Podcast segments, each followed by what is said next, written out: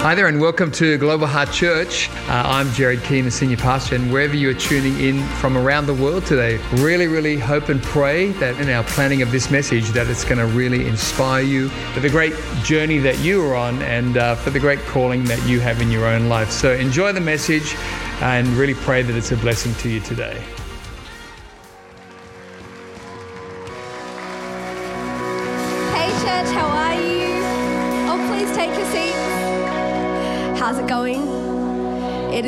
To be with you this evening. Can we thank the band as they head off? It is so good to be with you this evening. I am excited to share. I've been challenged by this message this week as I have been preparing it. It's brought up some things in my life, and so my prayer is that it would do the same for you this evening. And hey, if you are new with us tonight, uh, welcome. We're so glad that you're here with us, and I would just invite you to be open.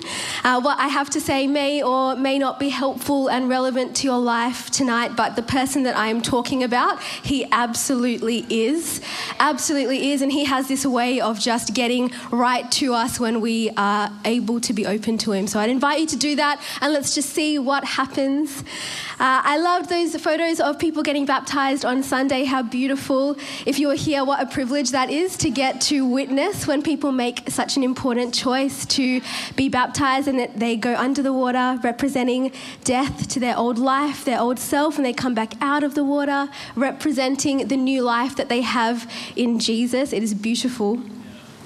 Uh, but there is this, this legend, this story, that no one is quite sure if it's a myth or if it's true, but um, it's a story that ta- uh, says that uh, many, many years ago during the Crusades, which were these religious wars, that the Knights Templar, which was a Catholic military order, would have all of their soldiers come to the water to be baptized. And so they, uh, similarly, it's like what we would do, they would all come down to the water and they would be immersed. But what they would do is when they were baptized, they would take their fighting hand and their sword and they would raise it above their heads like this so that when they went underneath the water, it wouldn't be immersed. And when they came back out, it hadn't been immersed. As if to say, All right, God, I will die to every part of myself except this one right? Or as if to say, Yes, God, you can have all of me, everything that I am, except this one thing. You can't have this. What happens on the battlefield that is mine, I'm not giving that over to you, and I'm going to do what I will with that. And I wonder, you know, what it might look like if we did that today. People going through the waters of baptism but holding their wallet above their head, you know, or going through the waters of baptism holding their iPhone above their head. Maybe a relationship, a dream, an ideology, you know, their house, a job, a gaming console, a political viewpoint, a life plan, a serving role, a behavior pattern, anything God but this, right? And so, the question that I invite you to ask yourself this evening, and the question that I'm asking myself, is what is more important to you than God? What is more important to you than God? And there, there is a word from the Bible that we can use to describe these things, and that word is an idol. It's not a word commonly used. I don't think I've heard it in conversation since Australian Idol stopped being a thing. But it is a helpful word. And to borrow Tim Keller's definition, an idol is anything that is more important to you than God, anything which absorbs your heart and your imagination more than God does, anything that you seek to gain from what only God can truly give you. So, what is more important to you than God? You know, we can very quickly assume that an idol must be a bad thing or a destructive thing, right? And they, they can be. But just as much, an idol can be a good thing. Keller again, the greater the good, the more likely we are to expect that it can satisfy our deepest needs and our hopes. So, anything can serve as a counterfeit God, especially the very best things in life. So, again, what is more important to you than God? You know, if you are new with us this evening, maybe it's your first time in a church service, you might be thinking, uh, what's more important to me than God? Like, God's not on my importance list at all. Um, I get that, totally get that. So, for many of us, uh, God, everything, everything is more important to us than God. But maybe you have been following Jesus for years and years and years and years, and he is number one on your importance list and your priority list. You know, maybe you don't consciously prioritize anything above God. But consider this evening, you know, what would your calendar and your Apple Pay and your browser history suggest about what is more important to you than God. You know, for some of us, there are one, two, five, fifty things fighting to push God off of that place of first in our lives. Because I would never ever say that my job is more important to me than God. But I might spend a lot more time directing anxious energy toward it rather than praying about it, right? And I would never ever say that my social relationships are more important to me than God, but I might choose inclusion and acceptance over righteousness and holiness. And I would never say that doing whatever I feel like whenever I want to is more important to me than God. But I might get this deep frustration whenever I feel like how God wants me to live is limiting my freedoms. And I would never ever say that my ideas for how my life should look are more important to me than God, but I might revert to bitterness towards Him if they don't come to pass. Right? Scripture is full of examples of our propensity as humans to put up idols and also the consequences that follow. Exodus 20, verse 3 says, You shall have no other gods before me. God is very straight up. He doesn't beat around the bush. He wants to be number one in our lives. He wants everything. It's not God or, it's not God and, it's just God. And then everything else comes after that. Psalm 115, verse 8 Those who make them, idols, will be like them, and so will all who trust them. Ezekiel 14, 4 to 5, this is what the sovereign Lord says. When any of the Israelites set up idols in their hearts and put a wicked stumbling block before their faces and then go to a prophet, I, the Lord, will answer them myself in keeping with their great idolatry. I will do this to recapture the hearts of the people of Israel who have des- deserted me for their idols meaning that there will come a point in time where God will leave us to the things in our lives that we choose to elevate above Him. You know, if you're feeling numb or bored or indifferent to God this evening, maybe think where do you direct your attention? What do you fill your mind with? 1 John 2 15 to 17. Do not love the world or anything in the world. If anyone loves the world, love for the Father is not in them. For everything in the world, the lust of the flesh, the lust of the eyes, and the pride of life, comes not from the Father, but from the world. The world and its desires pass away, but whoever does the will of God lives forever. 1 John 5:21 Dear children keep yourselves from idols or in another translation dear children keep away from anything that might take God's place in your hearts. It's a lot, right? Why does God ask for so much? You know, why does He want all of our hearts? Why does He want all of our attention? Why does He want all of our devotion? Why is a couple of hours every week at Friday night church not enough for Him? Well, it's because He loves us and He wants what's best for us. And He knows that the very best thing for you and for I is Him Himself. That's why. David Foster Wallace wrote Pretty much anything you worship will eat you alive. If you worship money and things, you will never have enough. If you worship beauty and sexual allure, you'll feel ugly. If you worship power, you'll end up feeling weak and afraid. And if you worship intelligence, you'll end up feeling stupid. Idolatry is the worship of an unworthy thing, right? Because money is not worthy of being first place in our lives, nor is power. No person or relationship is worthy of that number one position. Ourselves, our pleasure, most certainly are not worthy of being first place in our lives. In fact, they're not capable. They will all be crushed under the weight of what that means. Jesus Christ is the only one who is actually deserving of our worship. The shoulders that bore the weight of the cross for us are the only shoulders broad enough to sustain the weight of our worship. He is the only one who can meet the expectations of our deepest desires and our deepest needs. And there is no one, there has never been, and there will never be anyone in this world who could give of their life with such self sacrifice, and suffering love for all of humanity. You know, he made this choice. This is what he chose. He was God, and he chose to be incarnated into a human body to come and live amongst us on the earth. And then he went and died this excruciating and humiliating death for us and in our place so that we could be uh, restored to a relationship with God. Right? What amount of money could achieve that, right? What relationship, what accomplishment, what level of fame, what lifestyle? None of the things that we elevate as more important than God, whether we're following Him or not, whether we're doing it intentionally or not, our worth, our worship. Our problem is that even if we understand and accept this, like even if we can get on board with that concept, we still live in this culture that is mostly driven by two questions, right? How do I feel and what do I want? It is very normal to live in pursuit of those things. In fact, it is abnormal to not live in pursuit of those things. And so, this concept of God comes before how I feel and God comes before what I want, it is countercultural, it is going against the grain, and it is foreign. It is so countercultural, against the grain, foreign to decide I'm going to direct all my emotional energy and my heart and my devotion and my will and my wants only towards Jesus. You know, God coming before what I want and how I feel is so countercultural that even the thought can be a bit offensive. Like, you know, if you're feeling some level of indignation at the stuff that I'm saying in the scriptures I'm reading tonight, I get that because everything about the cultural atmosphere that we breathe tells us the exact opposite.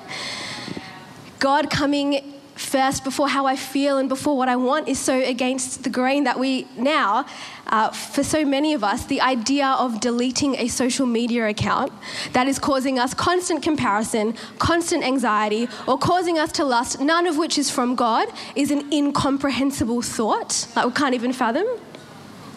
God coming before how I feel and before what I want is so foreign that the idea of having a life in which we might not have all of the material and emotional things we want, and we might not experience all of the things that we want to experience, but we are still deeply fulfilled because of the presence of God in our lives each day, can't even compute in our brain. It's like that, how could that even be a thing? What is more important to you than God? There is a somewhat uh, bewildering but very beautiful story in the Bible of a man called Abraham who, after a lifetime of walking with God, full of ups and downs, failures, faithfulness, everything in between, was able to say that nothing was more important to him than God. And his story is recorded in Genesis, and we'll pick it up late in his life. And uh, he has walked with God, and God has told him that God's plan to rescue and bless the whole world is going to be through his family. But uh, Abraham's wife Sarah was barren, they weren't able to have children. Uh, but still, God promised them, You're going to have a son. And then 25 years later, they finally have their son. And so we'll pick up the story in Genesis 22, verse 2. Then God said, Take your son, your only son whom you love, Isaac, and go to the region of Moriah. Sacrifice him there as a burnt offering on a mountain I will show you. So this is the son that Abraham had waited 25 years for, right? And God is saying to him, Okay, Abraham, will you give me the one thing that you love most in the world, the very good gift that I myself, God, gave you? Uh, you named him laughter. He's the laughter of your life. He is the faith response to an unmet promise. Will you take him and will you give him to me? Will you trust me when it sounds and looks like I am setting out to destroy the thing you hold most dear for no apparent reason? right? And you know, I can tell you exactly how I would expect Abraham to respond to that. It would be something along the lines of, well, God, like I know you're good, I know you're loving. There's just no way that sacrificing the kid could be good or loving. So I've misheard you. Let's just put that back on the shelf. You know, chat later. But we read what he actually did uh, in verse 3. Early the next morning, Abraham got up and loaded his donkey. He took with him two of his servants and his son Isaac. When he had cut enough wood for the burnt offering, he set out for the place God had told him about. On the third day, Abraham looked up and saw the, the place in the distance. He said to his servants, Stay here with the donkey while I and the boy go over there. We will worship and then we will come back to you. Which is interesting, right? Abraham's doing the thing, but he still seems to think that he's coming back with his son that day. Abraham took the wood for the burnt offering and placed it on his son Isaac, and he himself carried the fire and the knife. As the two of them went on together, Isaac spoke up and said to his father, Father Abraham, Father, oh, that's funny. yes, my son, Abraham replied. Sorry, I'm a church kid. The fire and the wood are here, Isaac said, but where is the lamb for the burnt offering? Abraham answered, God himself will provide the lamb for the burnt offering, my son. And the two of them went on together. So we see that Abraham's response was instantaneous, unwavering obedience, right? He doesn't even protest, he just saddles up the donkey the next morning, which sounds a little bit like insanity, at least to me. But this is the thing, right? This is not Abraham's first rodeo. He has lived his life with God and he has learned a thing or two by now. But I do wonder what would have been going on in Abraham's head at the time. And we do get to find out much later on in the scripture in Hebrews 11, which is like an account of what has happened. And it says, By faith, Abraham, when God tested him, offered Isaac as a sacrifice. He who had embraced the promises was about to sacrifice his one and only son, even though God said to him, It is through Isaac that your offspring will be reckoned. Abraham reasoned that God could even raise the dead. So, what does that mean? That means that this is what is going through Abraham's head. All right, God's told me that He's going to give me this son. God has told me that through this son, the seed to bless the whole world is, gonna, is going to be produced. This son has not yet had any children, and now God is asking me to kill him. Therefore, God must be planning to raise him from the dead. So I am going to give God what he is asking for and trust him to work out the details, right?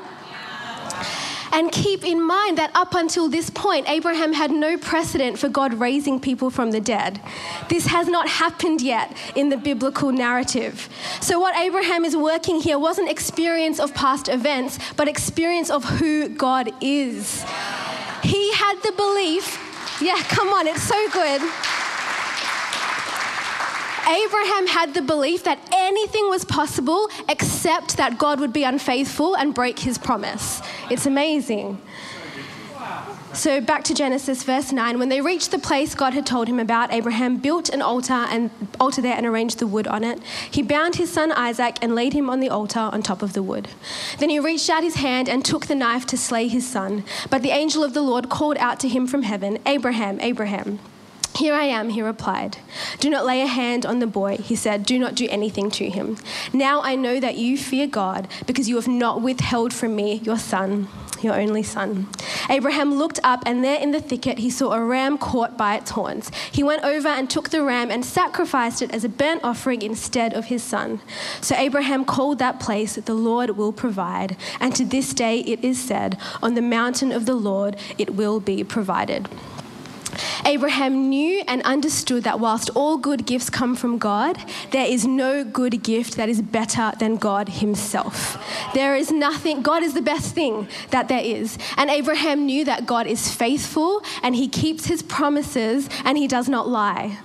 We can trust that no matter what God asks us to lay down, to sacrifice, to hand over as a part of following Him, we will never come up short in the end, right? And this is all demonstrated by the way that everything in that story actually points to Jesus. You know, Jesus was the seed of Abraham that God used to rescue and bless the world. Just as Abraham loved Isaac, God loved his son Jesus. Just as Abraham prepared to sacrifice Isaac, God prepared to sacrifice Jesus. Just as uh, Isaac was innocent, Jesus was innocent. Just as God provided a ram in the thicket to be sacrificed, he provided Jesus to be sacrificed for you and for me and for all of humanity humanity. God was not only faithful to Abraham, but he is faithful to us. He's given us Jesus. Yes, he asks for all of our attention, all of our love, all of our affection, all of our devotion, but it's because he knows that he is the very best thing for us. What is more important to you than God? Uh, example that's a lot more close to home. Um, when I was 19, I felt this sense of being called to ministry, and I didn't know what that meant at the time. Uh, but everyone that I knew who was doing ministry, as I thought, would care for people, pastor people, preach and teach. And so I just assumed that at some point in time, I would also be doing that. And so a few years later, I was in my early 20s, I was here on staff just helping Pastor Jordan in kids and in youth doing stuff. And I heard some teaching about women preaching and teaching and pastoring that said they shouldn't.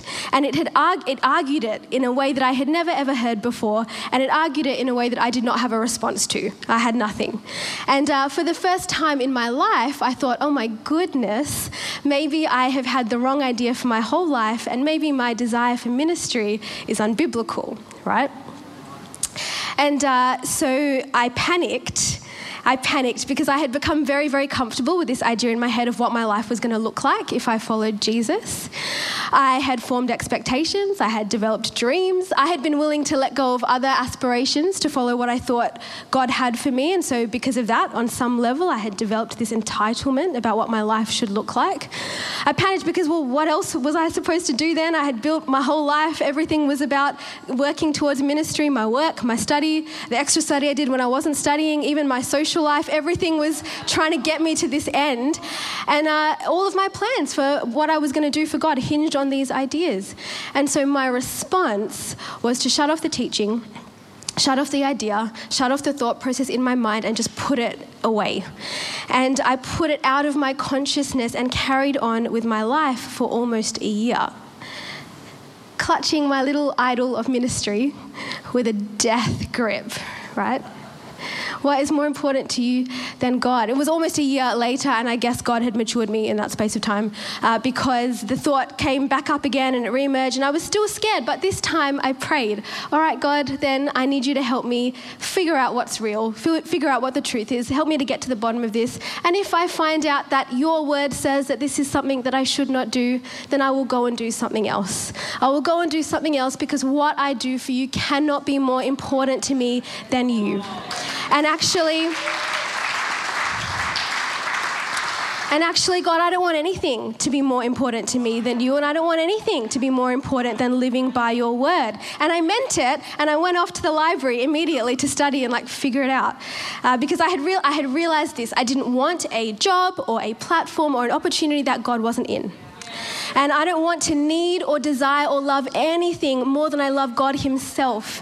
And I don't want to withhold anything from God because if I do that, yes, I get to hold on to my little opinions and my um, ideas, but then I'm actually missing out on the reality of God. And He is good, He is faithful. He might not make sense to my human rationale all the time but He's the very best thing for me and for you. If He says it, it is the best thing any which way you cut it. Um, I, th- I, will just mention after praying that prayer, things resolved for me very quickly theologically. I've got a clear conscience tonight that I'm doing the right thing here. Um, that's not the point. That's not the point. The point, the point is that I have a propensity to take a good gift from God and make it an idol. Something that I only ever wanted in the first place to do for God somehow had become more important than God Himself to me, right? And in hindsight, I'm, I'm grateful for that whole incident because now I know that much as I love my job, much as I love what I get to do, I do not love it more than God. And I would lay it down for Him in an instant because He is the best thing for me. He is the best thing for you. Max Lucado writes When our deepest desire is not the things of God or a favor from God, but God Himself, we cross a threshold. So, what is more important to you than God? Three thoughts just to tie it all together as we close, and the band can come, but maybe come slowly. Number one, whatever I put before God reveals the need of my heart. You know, we've all got brokenness in us. My unwillingness to let go of a life plan was an indicator of my pride and my insecurity. I had this deep need to achieve. You know, Abraham wasn't always as trusting in God as he was in the story we read. Before Isaac was born, he and his wife took matters into their own hands to try and have a son their own way because they had a deep need for the outcome that they wanted to come to pass. You know, what is it that you need to control? What is it that you need to be okay? What is it that you cannot fathom your life without? What is it that you're medicating from when you don't get the thing, or when your life is not going the way you believe it should, and you distract and compartmentalize or escape? You know, anything that we present to God, He can heal. It's who He is. It's even one of His names, Jehovah Rapha, the Lord who heals. Anything that we bring to Him, He can restore. And in fact, He is the only one that can truly meet the deepest parts of those needs and those that brokenness inside of us. We just have to bring it. Number two, whatever I must lay down to put God first will be worth it. You know, maybe tonight to put God first, you have to lay down everything. You have to choose to accept Him as not just God, but as your God and accept Jesus as your Lord and Savior for the first time. We're about to get that opportunity. But maybe for you tonight, it is, it's a thing, it's a thought pattern or a habit or an expectation, an attitude, a bitterness. Maybe it's an addiction or a relationship or a situationship or a lifestyle. Maybe it's a coping mechanism. The truth is that God asks everything of us. He wants our whole hearts. But as Dallas Willard says, any sacrifice we make on the journey of following Jesus is the bargain of our lives. Because our idols will enslave us and destroy us. He is better. Closeness with God, relationship with Jesus, it is better. The deep contentment that grows over time, it is better. The knowledge that come what may, we have God and He has us is better. Following Jesus will always come at a cost, but and that will never change, but neither will the return of the blessing. And number three, whatever it takes to put God first, I do not walk that alone. You know, our God is not a detached father. He's not up in heaven going, Yes, you there, quit that job that is causing you to compromise, and then come see me when it's all sorted out. No, He is deeply involved in every aspect of our hearts and our minds and our lives, and He empowers us through His Holy Spirit to put Him first. That is the beauty of a God who came to the earth as a human. He knows, He understands, He feels, He suffered, and now He's with us as we live our day in, day out lives. Yes, He is asking for our whole hearts, but He is also the one thing that we can actually trust with our hearts. He is the one person who will never leave us or forsake us. Whatever I put before God reveals the need of my heart. Whatever I must lay down to put God first will be worth it. And whatever it takes to put God first, I do not walk it alone. He is good, He is true, He keeps His promises, and He is the very best thing for you and for me. Amen? Amen. Church, why don't we stand and sing, and then Pastor George is going to come. Thank you so much for joining us online today. Really great to have you with us, and special thanks to those also who give online. Your generosity is making the way for others to hear the message of Jesus both here in Australia and around the world. If you enjoyed today's message, I'd love to encourage you to share this message with a friend, a workmate, a family member, and let's believe together that it will powerfully impact their life for good. In Jesus' name. If you're unable to be with us at one of our church locations, uh, both here in Australia and around the world, please join us online every Sunday for Global Heart at Home on YouTube. God bless and have a great week.